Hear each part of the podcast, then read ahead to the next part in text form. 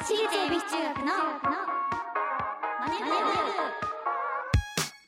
朝のチャイムが鳴りました私たち私立恵比寿中学です。今日の担当は出席番号ラッキーセブン星並玲と出席番号17番中村優奈がお送りします。この番組は私たち私立恵比寿中学のメンバーがマネーお金について学び考え知識をつけるお勉強プログラムです。はい。はい初めてだね。初めてです。初めまして。初めまして。初めての二人のラジオなんですけど、はい。今日のお話はですね東証マネ部によると自由に使えるお金はどれぐらいという記事がありました。はい。これは全国の20代から40代の会社員1179名を対象にしたものなんですけどその記事によると月に自由に使えるお金で最も多かったのが1万円から3万円未満で28.5%で次いで3万円から5万円未満が、えー、と21.4%ということで全体のおよそ5割の人が1万円から5万円は毎月自由に使えるみたいです。はあゆうなはおえお小遣い制？私はお小遣い制です。そうだよね。えじゃあ何に一番お小遣い使うの？その中。でえー、なんだろう。でもお菓子とか、うん。洋服とかが多いです。あそうだよね、節約とか考えてるの？へえでもなんかお菓子とかあんま買いすぎちゃったら月末なくなっちゃうからコンビニで買い食いを禁止してます。おおちゃんとしてる。はい。ちゃんとつねいろいろ考えて使ってるんだね。はい。なんかそう自由にね使えるお金を、じゃあ何に使うんですかって質問してみたら趣味で使うよって人が49.2%いて外食が42.2%衣類小物が36.9%となりました。はい。でその中で割合はそこまで多くないけど投資に回す人も16.5%いたみたいで、うん。確かに趣味とか外食とかお洋服とか使っちゃうよね。はい。めちゃくちゃわかるけどまあこうやってねお金すぐね好きなものに使うとなくなっちゃうから我慢して投資に回したらいつかね将来増えれるよっていうね、うん。そういう意見もあるみたいですけど。はい。だから今を優先するか後からより良いものをねえーなんか使えるようにとか買えるようになるためにいい思いをするために我慢するかまあ人それぞれみたいですけどうん。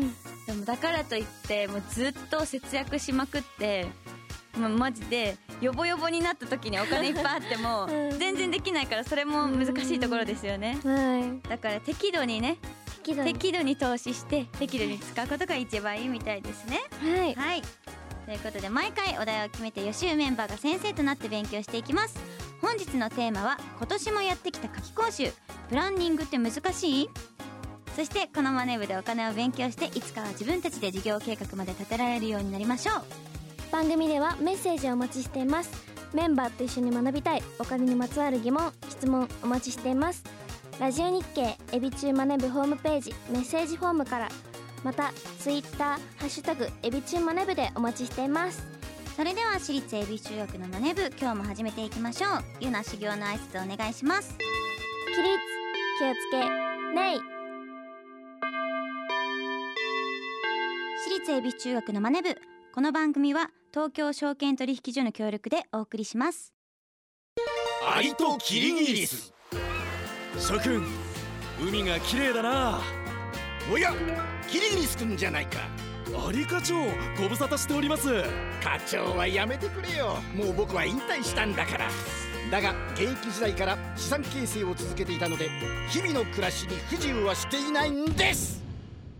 私もファイヤーしたつもりでしたが今は起業の道を選び社員たちと一緒に上場を目指して頑張ってます。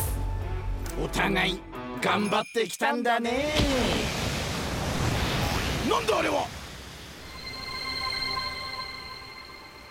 JPX マネブラボ役立つお金の情報がいっぱい。社員の研修に使えますね。ここんなサイトがあるなんて。お金のこと。投資のこと。まずはここから。総合金融経済教育ポータルサイト JPX マネブラボ投資に関する最終決定はご自身の判断でなさいますようお願いします。東京証券取引所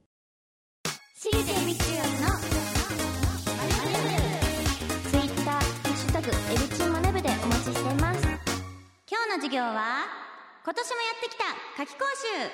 プランニングって難しい？夏休みが始まって1週間と少し。うんここまで予定通りっと。あとはこのままスケジュールに沿ってやれば宿題は早く終わるはず。そしたらあとは遊ぶだけ。ガラガラガラガラ。え誰ですか？星名先生です。星名先生。授業を始めます。いや授業を始めますって。ほら何ぼーっとしてるんですか？授業の準備をしなさい。先生こそ何してるんですか？何ですか？何ですかじゃないですよ。ここ私のお家です。あ知ってます。お邪魔してます。え？知ってるけど来ちゃいました。え？なんで？そんなことより中村さんさっき何て言いました？はい？夏休みが始まってあとは遊ぶだけとか言ってましたよね。たるんでますね夏休みが始まってあとは遊ぶだけ。いや途中のスケジュール通りに進んでるところがごっそり抜けてます。言い訳は聞きたくありません。いや先生こそしっかり人の話を聞いておいてください。根性を叩き直すためにも中村さんには特別に夏期講習をしてあげましょう。全く話を聞いてない。人生に起きる出来事をライフイベントと言いますがライフイベントを迎えるためには何かとお金が必要になってきますそのためには早めから準備をしていくことが大切です。それではここで問題です。ライフイベントの中でも三大資金と言われる大きな資金が必要となってくるイベントは住宅資金老後資金そしてもう一つは何でしょう？三大資金？ゆなもこれは今真っ只中ですね。真っ只中、ま、え？なんだろう今真っ只今中また。成長中です。成長中ですね。成長する中ではい。一個一個いろんなものを学びますよね。教教育資金。正やった解はいこちら子どもの教育にかかるお金のことです。幼稚園から大学まで全て国公立だった場合でもおよそ1000万はかかると言われています積立定期や学資保険積立投資などで早めから資金を準備するようにしましょう。また場合によっては自治体や学校などが実施している教育費の支援制度も上手に活用しましょう。おー大正解で嬉しすいっぱい受けてますもんね今ねいいっぱい真っ只中で。すね真っ只中ねテスト終わりましたか？テストはこれからなんですけど。あこれから。この時には終わってない、はい。この時にはもう放送日には夏休みなんではい。絶賛頑張ってる途中ですね。頑張ってる途中です。はい。では第2問。日常生活には事故や病気などのリスクがあります。そのダメージを回避軽減するために対策をすることを何と言いますか？ヒントはリスク。なんとかなんとかなんとかなんとか。リスクの後のなんとかは6文字です。リスリスク？え？リスダメージを回避軽減するために対策をすること。聞いたことあるかな？リスク？あよく聞く言葉に近いかもしれないです。よく聞く言葉？リスリスク？え？カタカナですか？カタカナでカタカナ。リスクを軽減するためにその、はい。リスクを管理してリスクを管理することによってはい。そのリスクからちょっとおなんか軽減とか回避ができる。リスクを管理？じゃあ私たちを管理してくれてる人は？リスリあリスクマネジメント正解！正解です。リスクはいろいろと考えられます。えー自身の事故や病気だけではなく住まいに関するものや他人のものを壊したり怪我を負わせるなどです。これらのリスクを備える方法として保険があります死亡保険とか火災保険自動車保険など聞いたことあるあるかな？あります。ねそういうのに入っておくとうん。あらかじめ何か事故に遭った時にリスクを回避したりとか、まあ、そういう時にかかったお金を軽減することができます。あリスクマネジメント。初めて聞きました。初めて聞いた。すごい当たった。正解。それでは第3問。国の経済規模の1年間における成長率を経済成長率と言います。これは一般的にはなんとかなんとかなんとかの伸び率のことを言いますがこの〇〇〇に入る3文字アルファベットで何でしょう？はい私これわかりこます。れわかるよね。これは社会でやるもんね。はい中村さん、GDP 正解です。よし。はい GDP とは国内の経済活動によって生産されたもののサービスの付加価値の合計のことです。付付加価値というのは物を売った時にそこから材料費や燃料費などを引いて残ったものが付加価値と言えます新たに生み出された価値のことですね。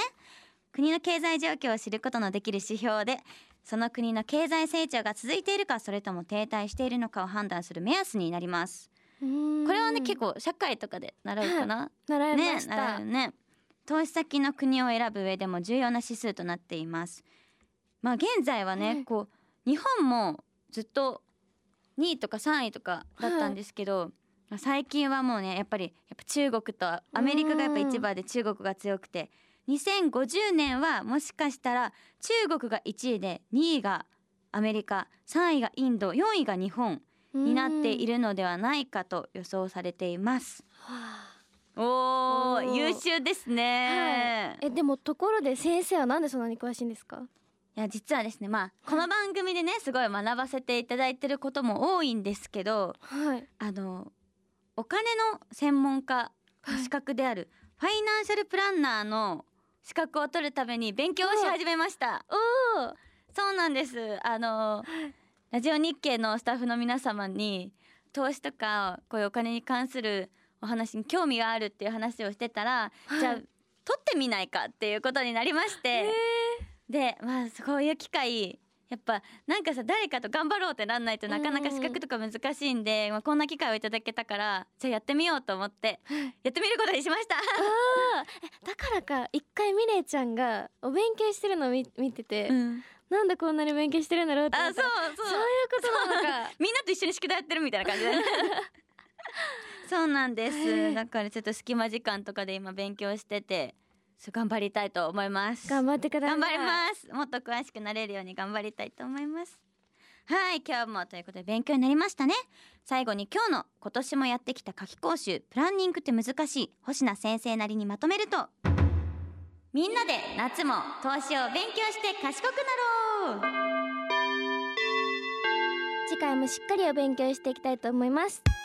ラジオ日経私立恵比寿中学のマネ部私立恵比寿中学のマネ部私立恵比寿中学のマネ部エンディングですということで、はい初二人ラジオでしたけど、はいなんか不思議な感じだったね不思議でしたミレイちゃんと二人でラジオしたの初めて、そうだよねはいなんかど他にもエビ中ラジオやらせていただいてるんですけどなかなか被ることがなくてはいなんかまだちょっと距離感を私はまだちょっとつかめておりません。少し緊張してあます。私も緊張してます。なんかさ他のメンバーが例えばユノとかココナとか言ってみんなで喋ることあるけど、はい。二人であんまりそんな喋ったことなくてでもそれこそ本当エマユナが入った最初くらいにはい。ロケで中本食べ行ってそこからカフェ行ったぶりぐらいだよね、そうですね。その後一回二人で中本あ中本行った。に行きましたまた中本ツアーも終わったんで行きたいと思います。行こう。はい。ここでお知らせです。8月6日にリリースされるファミエン EP の中からサマーグリッターが先行配信中です。エビ中夏のファミリー遠足略してファミエン in 山中湖。2023が8月5日土曜日と6日日曜日の2日間の開催が決定しています。バズカラーズショー2023が8月28日月曜日に ZEP 大阪ベイサイドにて行われます。私立恵比寿中学ツーマンライブ放課後ロッケンロールハイパー9月4日月曜日と5日火曜日 ZEP 羽田にて行われます。詳しくは私立恵比寿中学オフィシャルサイトをチェックしてください。ここで次回の宿題を発表します。宿題は夏休みの宿題を終わらせよう。作文って難しいなです。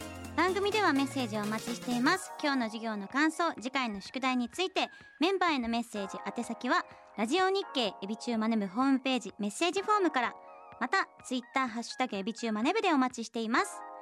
それではまた来週お会いしましょう。私立恵比寿中学のマネ部ここまでのお相手は出席番号ラッキーセブン星名美玲と出席番号17番中村ゆなでした。